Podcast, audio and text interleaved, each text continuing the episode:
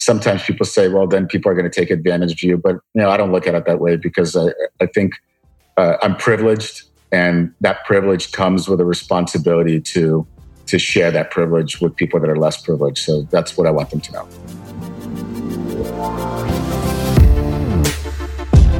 Welcome, everybody. This is For the Love of Money, where we are making you unapologetic about your pursuit of success by sharing the tools, tips, and stories of those who have already made it. My name is Chris Harder, and each week I will bring you incredible guests in order to prove that when good people make good money, they do great things. Hey, everybody, welcome back to another amazing episode of For the Love of Money. I cannot wait for you to listen in on this conversation between my friend Ilya Pozin and I. He is the founder of Pluto TV. I'm sure you've already watched Pluto TV yourself or seen it everywhere. It was recently sold to Viacom last year for $340 million. So we are sitting down with one of the most successful entrepreneurs that we have ever sat down with. Now, before that, I want to remind you that Lori and I are still giving out 2 small business grants per week, every week, to small business entrepreneurs like you. This is money that was meant for Main Street, meant for the solopreneur, the stay-at-home mom and dad that's starting or building a business from scratch, for that 2-person shop or that 3-person gym. The money that didn't make it to those who needed it most from some of the stimulus, Lori and I wanted to do our best to make up for that. So we are giving you guys 2 small business grants per week, every single week. We've already given away a ton of them. We have a lot more coming up. If you want to apply for it, all you have to do is text the word grant to me at 310-421-0416. Again, just text me the word grant at 310-421-0416, and I will shoot you back a link to the app. It only takes like 3 minutes to fill out. It's super quick. And it's for any business that makes less than $750,000 a year and could use a small business grant in order to help them get through this tough time. So if that's you, text me the word grant to 310-421-0416. I'll shoot you the app real quickly to fill out, and you could be one of our 2 winners per week, every single week. All right, so you're in for a treat today. I mean, a real treat, because Ilya is such a motivating figure in my life. You know, one of the most successful friends that I have if you measure it based on business success. And I love him because we share an ethos for not just generosity, right? That's the baseline, but also this addiction of creating ideas and entrepreneurship. He's an idea machine. He's always working on so many epic things. You're going to love the stories he tells about his very first business that he built and sold at 17, and literally how this business came to him. You're not going to believe that part of the story. You're going to love his perspective on being an entrepreneurial father and how he wants his daughters to grow up viewing money and success and contribution. You're going to love his perspective on what it's like to be an immigrant in the US here and to live out the American dream. I think that's really going to inspire you. And you're going to love, love, love his advice around why building a business right now in the face of recession is actually a really, really good thing. We do a deep dive on that. So listen, get ready, listen up, take some notes, do all the things, because this episode, I promise, is pure education and inspiration. All right, Ilya, my brother, welcome to the show, man. How you doing? What's up, buddy? How are you? This is long overdue. It is. And now we're so close, but so distant. I know. Social distancing kind of sucks because I get to see your pool. I get to see your place. It looks like it's straight out of Bali with like views of the Hollywood Hills, and I'm dying to get over there. I'd love to have you over here. All right, man. So listen, we're going to kick this thing off with some rapid fire. It's a fun way for my listeners to get to know you in a hurry. And if something really good comes up, we'll circle back around and talk about it. Sound good? Cool. All right, we're going to start real simple. Where'd you grow up? So I was born in Russia. I was 8 years old when my family and I and my brother moved to the States. We moved to the Maryland area outside of DC. That's where I went to through all my school except college. And I went to Florida for college. And then right after college, I moved back to Virginia for a little bit, but very quickly I moved out to Los Angeles to pursue this California dream. This playboy life that you live. Oh, whatever. What's your favorite quote? My favorite quote. I don't know. That's a good one. I mean, I think Warren Buffett said this when he said, success is really like, if somebody asked him, well, how do you define success? And You said it, success is freedom. It's being able to do what you want, whenever you want. And that it's something I strive and live by. And I, you know, as an entrepreneur, I think naturally I don't like rules, mm-hmm. and I don't like when people say no. It actually pushes me forward. It makes me work harder. So that freedom of being able to kind of carve my own path and figure out my own ways and be able to do what I want and help people along the way is the code I live by. I love it. What's one of your superpowers? One of my superpowers. I think I'm really good at making assumptions that turn out to be right. And I think I have that. We could talk about that later because I just have really good pattern recognition. And somehow, I don't know what it is, but I feel like there's like the matrix is going on in my head and I just see it, you know, and I think all the data points that, you know, like just a common day, if something happens, to an average person, that might be just this thing happened. But to me, it's just another data input. And eventually when a decision needs to be made, all those data inputs compute together. And I'm pretty good at hitting bullseye on an assumption. That's pretty awesome. And obviously it's worked really well for you. A couple more here. What's one of your favorite accomplishments so far? I think the big one is building Pluto TV. You know, we built a great team. We built a great company. Sold it to Viacom last year for a very successful exit for everyone, for our employees, our investors, myself and my partners.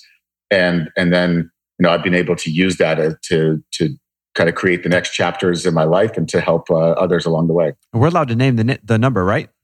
Yeah. I mean, it's public. So Viacom acquired Pluto TV last year for $340 million. Man, that's the coolest accomplishment. Congratulations. I can't wait to circle back around and dig into that one.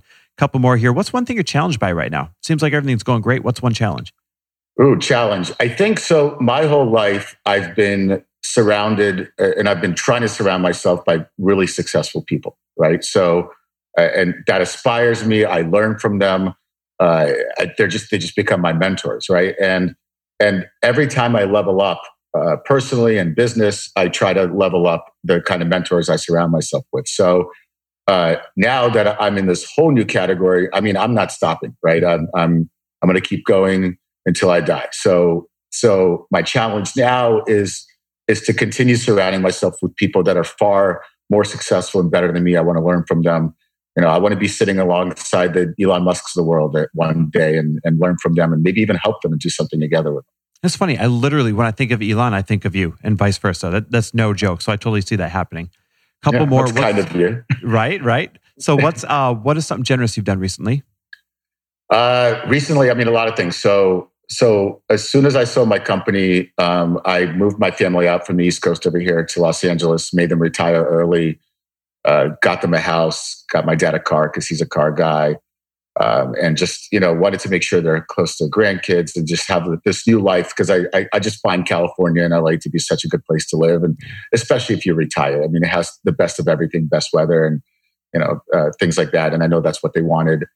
That was probably the best feeling, you know, something that I accomplished, you know, that I just gave back and I want to keep doing. And then recently, since this whole COVID thing happened, you know, what I noticed are there's people just don't know how to react to things that that need to be done fast and done well. Mm-hmm. You know, so I started helping people by in this whole PPE space of bringing masks and gloves and sanitizer into hospitals and governments and first responders, and made some great donations along the way as well. It's just what I found is that it's just, you know, you're a hospital group employee or you work for the government, and things in those organizations typically move very slow. And when the world needs you to move fast because people are hurt and they need your help, they just don't have that kind of experience. And I thought I could really help, and I did, and I still am. Dude, I love that. It's one of my favorite things about you. We share that ethos of giving. Last but not least, what are you grateful for today? What am I grateful for today? In general, I'm grateful to be alive. I'm grateful to have a great family, amazing kids that are following in my footsteps. And hopefully I can give a little bit of what I've learned in this life along the way to them and help them pave, you know, a great life forward. I love it. Okay, so those are great surface level questions. Got everyone warmed up. I want to take you back now to something a little bit deeper. And that is when you were 17 years old, you started your first company. What was that company? So it was called Cyplex. And basically this was like 1999, 2000. And I grew up as a huge computer nerd, right? So everyone kept calling me to fix their computer. I remember I was in school and I got paged to the principal's office. Everyone knew I wasn't in trouble. It was because the principal's computer wasn't working. So that's how my life was. And all of a sudden in 99, 2000, people started going online, right? And businesses started going online. So a lot of people started asking me for websites. And I didn't know how to build a website, but I had a friend that was a designer, another friend that was a developer, and I brought them in and we started building websites for people. And that was really my first real business that I started. But a little bit before that, what happened is I was working at CompUSA when I was 15 or 16 years old, right? CompUSA is this retail store that used to sell only computer stuff. Yeah, it's no longer in business. Yeah. Now it's all replaced by, I guess, Best Buy is one of the only ones. Last man standing, right? But this guy came into the store and he had a set of questions for me, or for anyone really. And everyone said, Ilya, go to him. He'll know the answers. He ended up not even caring about the answers to questions, but he slipped me a piece of paper and said, look, I'll double whatever you're making. Come work for me. And he turned out to be this well-known public speaker, this guy named Tom Antion, and internet marketing coach, right? And helped a lot of fellow entrepreneurs how to make money online. And he said, look, I want you to be my right hand. And here's how it's going to work. I can hire you as an employee, or I can help you start your own company. I'll teach you everything about taxes and forming a corporation, and I could be one of your clients. And literally at that moment, I of course decided, okay, let's do this. Let me start my own company. And at 15, 16, I formed my own sole proprietorship thanks to Tom. And from there forward, I knew nothing else. This is all I wanted to do, is just run businesses and build businesses. Dude, that's wild. The chances of like this. Let's call him almost like a guardian angel that shows up at the store that you're working at. You pass this hidden test, so to speak. And it's not just, I'll hire you at twice your rate. It's, I'll literally put my arms around you and help you start a business. What are the chances of something like that happening? I don't even know how to explain it, to be honest. If that didn't happen, who knows where I would have ended up? No idea. Did you have entrepreneurial tendencies before that, or did this really spark it? I did. I think I had a few. I remember in middle school, I was like a pretty good student, but I got in trouble in middle school. My mom got called to the principal's office, the vice principal's office actually, and she walked in. She goes, the vice principal goes, your son, we need to do an in-school suspension because we found him during lunch selling packets of your mama jokes to fellow students. The fellow students. So I don't even know if I've told anyone this, but this is great. But I used the school copier to make copies of a bunch of like funny yo mama jokes, and I sold them to kids for $1. I mean, it was 100% margins. It wasn't my cost. and I think that was probably one of my first entrepreneurial tendencies. I mean, I also ran like a little paper route, like little things like that. But I've always loved the idea of, I think. Look, when my family moved here from Russia, it was all about this land of opportunity, right? But it scared them shitless that I didn't go down this normal, let's just take a corporate job and get like a 1% to 3% annual raise. They were so frightened, and definitely I showed them. But did they want you to go to college and then get a job? And that was my upbringing as well. Yeah, when I graduated high school, I already had my company. I was doing well. I didn't want to go to school. And you sold that thing for $1.5 million. Yeah, and they wanted me to go to school and go down the normal route, and I definitely made them nervous. Okay, this is fascinating. So, from slinging yo mama jokes illegally on the playground to selling your first company right out of high school for $1.5 million, then you went on to build another company you sold for $6 million shortly after that. Tell us about that one. Yeah, so I moved out to LA and I continued running that agency that I built. And I turned into a full-time company. So Cyplex built, websites, as I mentioned, and we expanded into apps and did a lot of marketing. And for almost a dozen years, we built probably 300 to 400 different apps, websites, and had different clients every year. So this became such a great input of data. It doesn't matter if you were a dentist or a dating app, right? We did all this work, and my interest wasn't, how do I make the most profit? It was more like, I want to learn how a dentist practice works, right? I want to learn how a movie theater works. I want to learn how a startup in an app store works, right? So I started learning all that. And eventually, I wanted to become my own client, right? I didn't want to make all these other people successful. I wanted to launch my own product and my own company. And I launched a company called Open Me, which is a social greeting and gifting company. It's still very much around today. And we took amazing designs. We sold greeting cards, we sold e-cards, and then we upsold people into various products because we really found them at this point of purchase behavior, right, around occasions. So that was that company. So wait, so they would come for the greeting card, and you'd upsell them to the pack of balloons or the big stuffed teddy bear or something like that? Yeah, because look, if it's your birthday, there's going to be a lot more given to you. Or if it's an anniversary, you're likely buying flowers or chocolates or something else.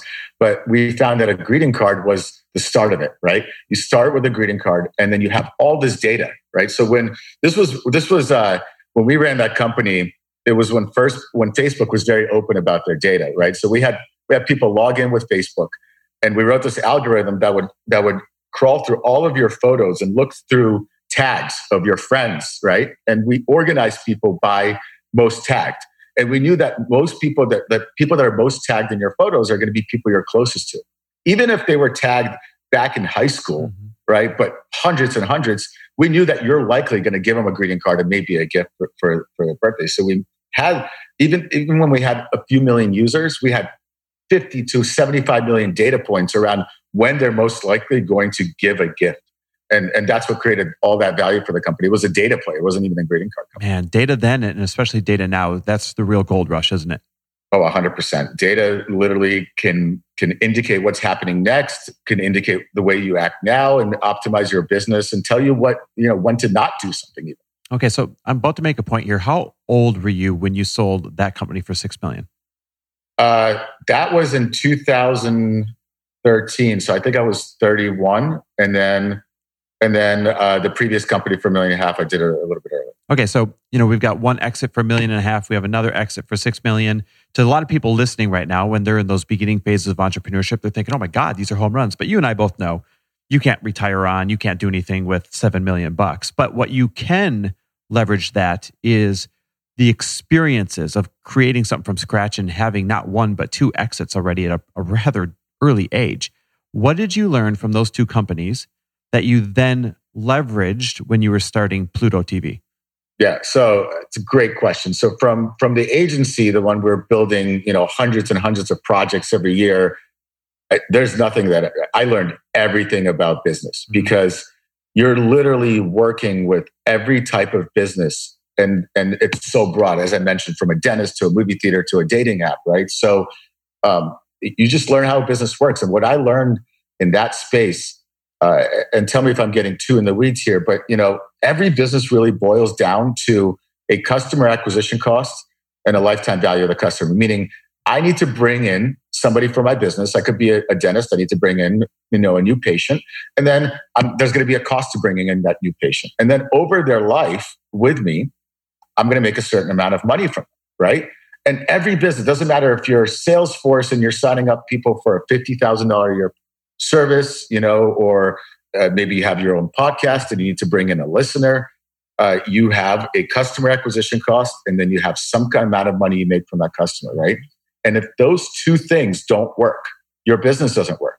And those are the only two things you optimize, right? So you can make your customer acquisition cost better by creating a really good product that people want, right? Coming up with really good creative marketing campaigns that people react to well, right? And then you make your lifetime value work by offering a good product at a good price point that people keep coming back for and referring other people for your business. And that's really, that's what I learned from that agency.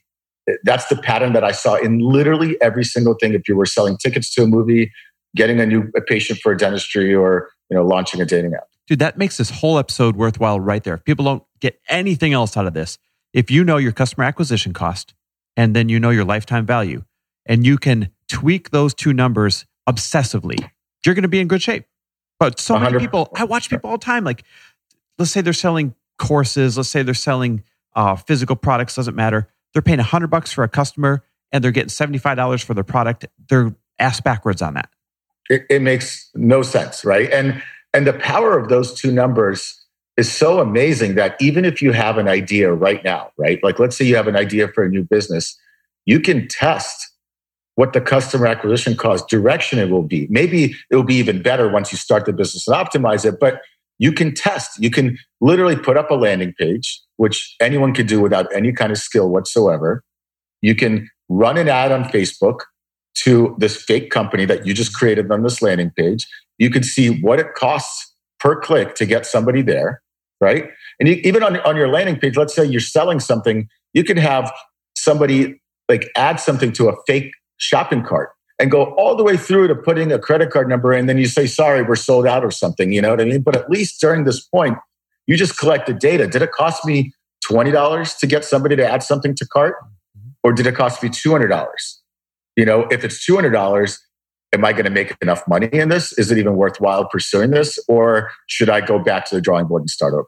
Okay, here's why this is fascinating. And I'm going to ask about the big home run, the big sexy story around Pluto TV in a minute. But before we do that, this is a great segue into, in my opinion, a recessionary climate. You know, everyone has varying opinions of what type of recession is coming up. But in my opinion, it's one of the best times to build a business because customer acquisition, lead acquisition, can be wildly inexpensive because so many people are pulling back on their marketing budgets. What are your thoughts around this? Yes, no, indifferent? 100%. Not only are people pulling back on their marketing budgets, but they're also spending a lot more time on their phone and on a computer and in front of their TV. So what you have is a whole lot of advertising inventory available without a lot of advertisers that are buying those inventory because you don't have hotels advertising, airlines advertising, car companies advertising, right? All those companies pull back their budgets, but people are on Instagram a lot more. They're watching TV a lot more. They're seeing a lot more ad opportunity. I was going to say ads, but they may not be seeing a lot more ads because there aren't enough ad buyers. So when that happens, it's a supply-demand thing. That means Instagram, which is Facebook, is going to drop their prices, right? Because they need more people to advertise. There's no better time literally right now to take an idea that you have and test it out, validate it, take 6 of them and try them out, right? And see what happens. And if you're beyond that idea, there's no reason why you shouldn't just go forward with it because the marketing landscape is all yours at this time. Aside from leaning into your marketing budget, because I mean, us personally, we're getting leads at less than $1 that used to cost us $4, right? So aside from leaning into the world being on sale in marketing, so do you have any other advice? Do you have any other thing that you're doing as we head towards a possible recessionary climate? I mean, I think I'm looking at the opportunities of what kind of businesses are going to make through this and what won't. And I'm also looking for pattern changes, right? So what I'm noticing, for example, you know, like my parents never used Postmates in their life. Same. But now they are, right? So how old are your parents? Mine are in their early 70s. Yeah, they're in their 60s, you know. And what I'm seeing is, you know, pretty much everybody under 40 has used some kind of app to deliver their groceries, you know, restaurant or something, right? And now all those companies are seeing a skyrocket sales improvements because not only are people ordering more, but this whole new category of people that have never used them before are ordering. So, but I don't think that's going to change once we come out of this thing, right? I think once we come out of this thing, people are going to recognize, wow, this was really easy and efficient. Like, I'm going to continue using it, right? So I think a lot of things are going to change, and this is just one of them. Ilya, my parents are, like I said, early 70s, and they spend 5 months in California in winter and 7 months in Wisconsin. That's what they would call home base. And they left last week. And when they left, I said, hey, what's going to be different for you when you get home? And they said, well, we now use Uber Eats. We now use DoorDash. We now use like liquor delivery, grocery delivery, everything. They said, we're never going to step foot in a store again. These are my 70-something-year-old Midwest parents. Like, they're the last one to use an app. And now their entire life has been flipped on its head because they were forced to learn how. Yeah, and I think that behavior is going to transition to other things. Like maybe your parents never booked their flight online. Now they will, right? Maybe they were reluctant to use e-commerce. Now they will, right? Because we're getting a lot more packages and everything is delivered. So I just think it's a whole new, I don't even know what the name of this sector, this kind of delivery revolution is going to happen. That's really cool. Yeah, I see. I can't wake up without seeing opportunity everywhere. So that's a great segue. Let's get back to the biggest opportunity of your life thus far. It won't be the biggest one by the time that you're done. But you are the founder and later on the person who created and sold Pluto TV. Where in the world did that idea come from? Yeah, so I was actually working on one of my businesses on my computer, and on my second monitor, I'm playing YouTube videos for my 2-year-old daughter at that time, and I know I observed her, and I know when she's sitting in front of regular television and watching something like Nick Jr. Right, she's watching for hours. But when I'm there picking out YouTube videos for her, I she'd lose her attention span. Then I have to pick another one and pick another one. And I'm by no means an expert of children's video. I just learned how to change diapers. And sometimes I'll pick the wrong one. Sometimes it might be inappropriate. Hopefully not. But what I found is that for some reason, and this is where this idea hit, is why is everything online all about on demand? Why is everything all about searching and finding? When you look at television, it's curated for you, right? You have the best organized by channels. Those channels are around themes. And I found nothing like that to exist on the internet. Everything was about search. And I think search is really good if you know what you're looking for. But if you have no time to search, you don't know what you're looking for, it's actually a really bad experience, right? Because how many of us have sat in front of Netflix or whatever we use and browsed and scrolled for 45 minutes just to not know what we watched? There's no curation. Ilya, this is an ongoing battle for Lori and I every night. So it's a real thing. Yeah. So what I actually personally do is I look for a curated experience. So I go to Rotten Tomatoes, right? And let's say we're in the mood to watch a horror. I'll say, what's the highest rated horror that's available in the last 2 weeks that I haven't seen, something like that. And I use that to at least curate for me. But anyway, going back to Pluto, what I observed is just human behavior and an opportunity in the market, and built a prototype, did a test, and drove people to it. And for the prototype, we didn't go out there and license content because that's very expensive. But all I did was I took YouTube videos the same ones you could search for, and I organized them into channels. So there was a stand-up comedy channel, and a kids video channel, and I don't know, a hockey fights channel, and a news channel, whatever, similar to television, whatever channels existed there, I made on Pluto, and I hired friends that were experts of comedy to find the best videos and put them back to back to back. And what I did is I removed the controls from YouTube, so no one could rewind or fast forward or hit play. And I forced people to watch, and I put everything on a schedule. So if it was 8:03 p.m.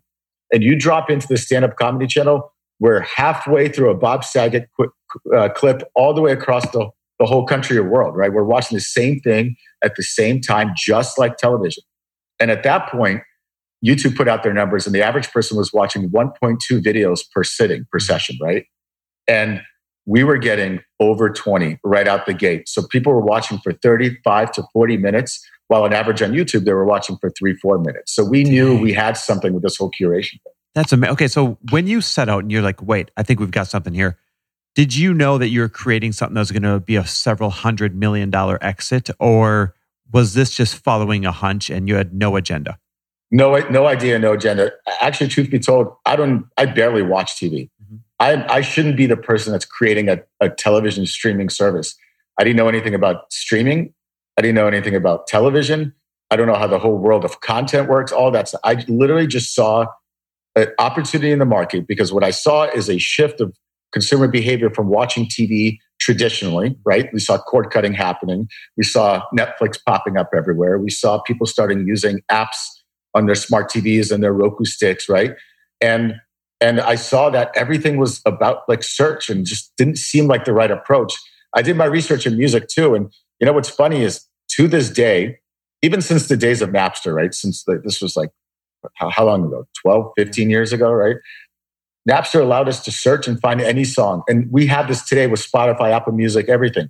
But today still, more than 85% of consumers don't search, right? They listen to FM radio, XM radio, or playlists. Mm-hmm. Right? They're not searching and finding, even though that's what they think they want. So if you ask a consumer, do you want to search and find everything and find exactly what you want, or do you want to be curated to? They'll tell you, no, I want to be able to do whatever I want. But you give them that choice, they have this paradox of choice. They freeze up. They don't know what to do. And I saw that with TV going online. I thought it was going about it all wrong, and built out a prototype, and it worked. Dude, it's wild. What was the toughest part from idea to finally selling the company? What was the biggest hurdle you had to get over? I mean, we had so many hurdles. One of the biggest hurdles is, you know, our business was taking content from content owners, and you know, and we wanted to. You can't build a business off of YouTube, right? Because that's not our content. We just use that to validate it. But we needed to go to the big content owners, the Warner Brothers of the world, right? And we wanted to take their movies and TV shows and put them on our platform on an ad-supported level, no paywall. And all these content owners were in the process of doing just the opposite. They wanted to put everything behind a paywall, right? They wanted to sell shows to Netflix and Hulu and so forth, or launch their own services. And we said, no, give them to us, and we'll give you a rev share. So it was two things wrong with that process. One is they didn't want to put the content in front of it, like on an ad-supported level, and completely for free. And two, even if they agreed to do that, maybe on some older content, they didn't want to give it to us on a rev share basis, because these companies aren't used to working with startups that don't have a lot of capital. They're used to working with Netflix, who writes billions of dollars in checks. And they said, okay, well, if you want this show, give us $1 million, $2 million. We don't have that kind of capital. So we needed to convince them to take a bet on us and say, look, give it to us, we'll make some money, and we'll give you a percentage of what we make. And that was just mind-blowing to them, and we pulled it off. Dude, that's amazing. That's really cool. What are you most proud of in your entire journey of building that company? I think the thing I'm most proud of is building an incredible team, mm-hmm. and identifying, because I knew nothing about this TV landscape. You know, I've never raised that kind of capital. On the last company I ran, I raised $500,000. On with Pluto TV, we raised over $50 million. I got really lucky because I got to bring in an incredible partner named Tom Ryan, who, as the CEO, who built an incredible team with me, ran the business, raised a lot of our capital, and is still there running the company today, now under Viacom. And I think being able to do that and bring something to people that literally disagreed with us and proved them wrong. And now millions and millions and millions and millions of people use it, right? It's like the best I told you so you could have done. And not only that, but we also got to give all of our employees stock in the company. Oh, wow. So we're all the way to the receptionist. So when we exited, everybody got a piece of their hard work paid forward with them. That had to make you feel amazing. What'd that feel like? It's just incredible, yeah. from all ends, right? From just being able to just one hell of an accomplishment all around. So, well, listen, I would wholeheartedly agree with that. And that kind of like is a great segue into this next question. That is, you're a true example of the American dream. I mean, you were an immigrant to age, was it 7 or 8, if I remember? 8. At eight years old, from Russia, and your parents talked about big opportunity as you're growing up, it sounds like. And now here you are, not only somebody who capitalized on the American dream, but you're raising 2 beautiful, amazing daughters yourself. So how do you want them to grow up viewing the American dream and success? That's a great question. I mean, I think what this country does is it's truly the land of opportunity. It's so easy to start a company here, right? The opportunities are so wide, and you could see natural evolution, right? From this thing happening to it, just there's so many sectors and so many places to start a business, right? So, the way I look at myself is I'm a business guy. I'm not a tech guy. In fact, the 2 new companies that I'm working on right now aren't even in tech. One is in finance, and one is a consumer product. I know nothing about finance. I know nothing about consumer products. To me, tech is a tool. Right. But business fundamentals and being able to find and hire great people, that's the skill that I have. Right. So what I'm doing with them is teaching them this actually. So one of the consumer company that I'm working on is actually targeted at kids. Mm. And one thing I'm doing is with them, I'm helping them along. I'm coaching them along the way and telling them, hey, this is what I'm doing. This is a hurdle I hit. This is why this company is going to be called that. This is why I brought this person in as a partner. And you know, they understand some stuff. Some stuff is a little over their head, but I try to break it down to such a simple level that they become really excited and encouraged to do stuff. And I think these days, Kids are starting companies so young, right? And there's so many entrepreneurs, even in like the TikTok world, right? Those kids are entrepreneurs. That the opportunities that will exist by the time they're in their teens are so massive. If I know, if I shape their fundamentals and give them even a sliver of what I know, they're gonna take that and be amazing. We talk a lot about money on this show. How do you want them to view money when they grow up? Wow. I think money shouldn't define who you are. It shouldn't necessarily define success either. I'm not a materialistic person, and I don't go buy gadgets left and right. I don't need the latest iPhone, like none of that. I used to make fun of your Samsung phone. Remember? Yeah. I literally just got out of Android like 8 months ago, and it wasn't even because I wanted an iPhone, but I think I pissed off enough people with my green text. I got tired of the bubble. Green text. I wanted to have blue text. Yeah. So I got a lot of negativity for that, and I still miss my Android. But I don't want them to look money as the drive, as the motivation. I think it's something that happens when you work your hardest, right? When you do things that are good for others, and that's the outlook and mindset you should have. Money is just a byproduct of that. It shouldn't be the thing that drives it. Oh, man, I love that. Such a good father. And then an extension of that, to remind everybody of what you mentioned in the beginning of the show, when you sold Pluto TV, you were able to move your parents out here and give them a home. And I saw that beautiful Aston Martin that you got your father, and the tears and the emotion in it, which is one of the most amazing, beautiful things I've ever seen in my life. And, providing the masks and all the other supplies during COVID and all these other things that I see you doing that just make me light up, because I love that side of you as a human being. How do you want your daughters to view generosity and contribution as they grow up? Yeah, in that same way. I think Biggie Smalls said it best, where he said, "Giving ends to my friends and it feels stupendous." And that's really if you ask me what rap lyric I live by, that's that one. I think I'm so thankful and lucky, where I am, and I'm not greedy by any means. I'm just the opposite. I'm very selfless. I love to, if I can give, I give, right? And sometimes people say, well, then people are going to take advantage of you, but I don't look at it that way, because I think I'm privileged, and that privilege comes with a responsibility to share that privilege with people that are less privileged. So that's what I want them to know. That's cool. I want to respect your time. And so I've got just two more questions before I ask you the two questions. Where can we follow you? Where can we find you? Where can we tap into you? All the good stuff. Cool. So on Instagram is probably the easiest, is where, you could connect me with LinkedIn, but it's so flooded that it's like a spam engine at this point. But on Instagram, I'm at Ilya Never Sleeps.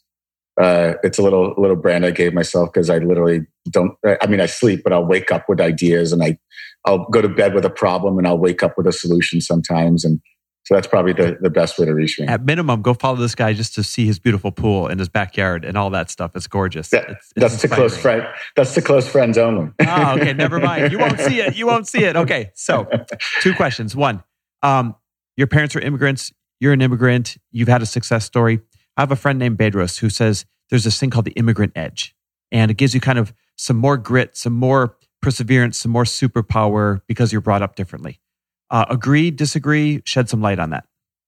I agree. I think there's this mentality. When I hear no, it makes me want to work harder, right? And I think immigrants have heard no for generations, right? And even when you finally make it into this country, you get so many more no's, right? There's still levels of discrimination, and you might have a language barrier, and because of that, your opportunities are shortened. And I think naturally we just, I think immigrants just fight harder, right? And there's this. I'm not saying it overall, but there's plenty of people that are born here that fight really hard. But I think immigrants have this fight nature built into them to always kind of conquer walls that are not meant to be conquered, and people pushing them and telling them no is just more of a reason for us to figure out how to get it to yes. So I definitely agree with that. I love it. Have you seen Hamilton, the play? I haven't. Dude, you have to. There's a great line in there where he's like, immigrants, we get the job done. It's so good. You have to go see it when we're allowed to do things like that again. I'd love to. Last but not least, give me a reason why people should be unapologetic about their pursuit of success. The reason why people should be unapologetic. So, I mean, I think once again, it's a privilege, right? And once you hit that success level, you want to be able to share it. And in the same way that I've had mentors, and that those mentors got me to where I am now, it's your job as a successful entrepreneur to share that and inspire others in the exact same way. Because if that didn't happen to me, I wouldn't be here. And it's something I've always been doing. Even when I was running my other two companies, I was writing for Forbes and some other online publications, not for any money whatsoever, just to share the knowledge that I've learned as a way to give back and say thank you to the mentors that I've had. So I 100% support that. Oh man, I love it. Well, listen, I know how valuable your time is. So thank you for your time. Thank you for your stories. Thank you for your knowledge. I know everybody who listened, they're going to be that much better off because of it. And it means the world to me that you would take the time and come on the show and share all that. I hope so. Thank you for having me, and thank you for doing everything that you do. Dude, totally my privilege. Thanks for listening. And if you loved this episode and know of someone else who is as successful as they are generous, please pass them on to me.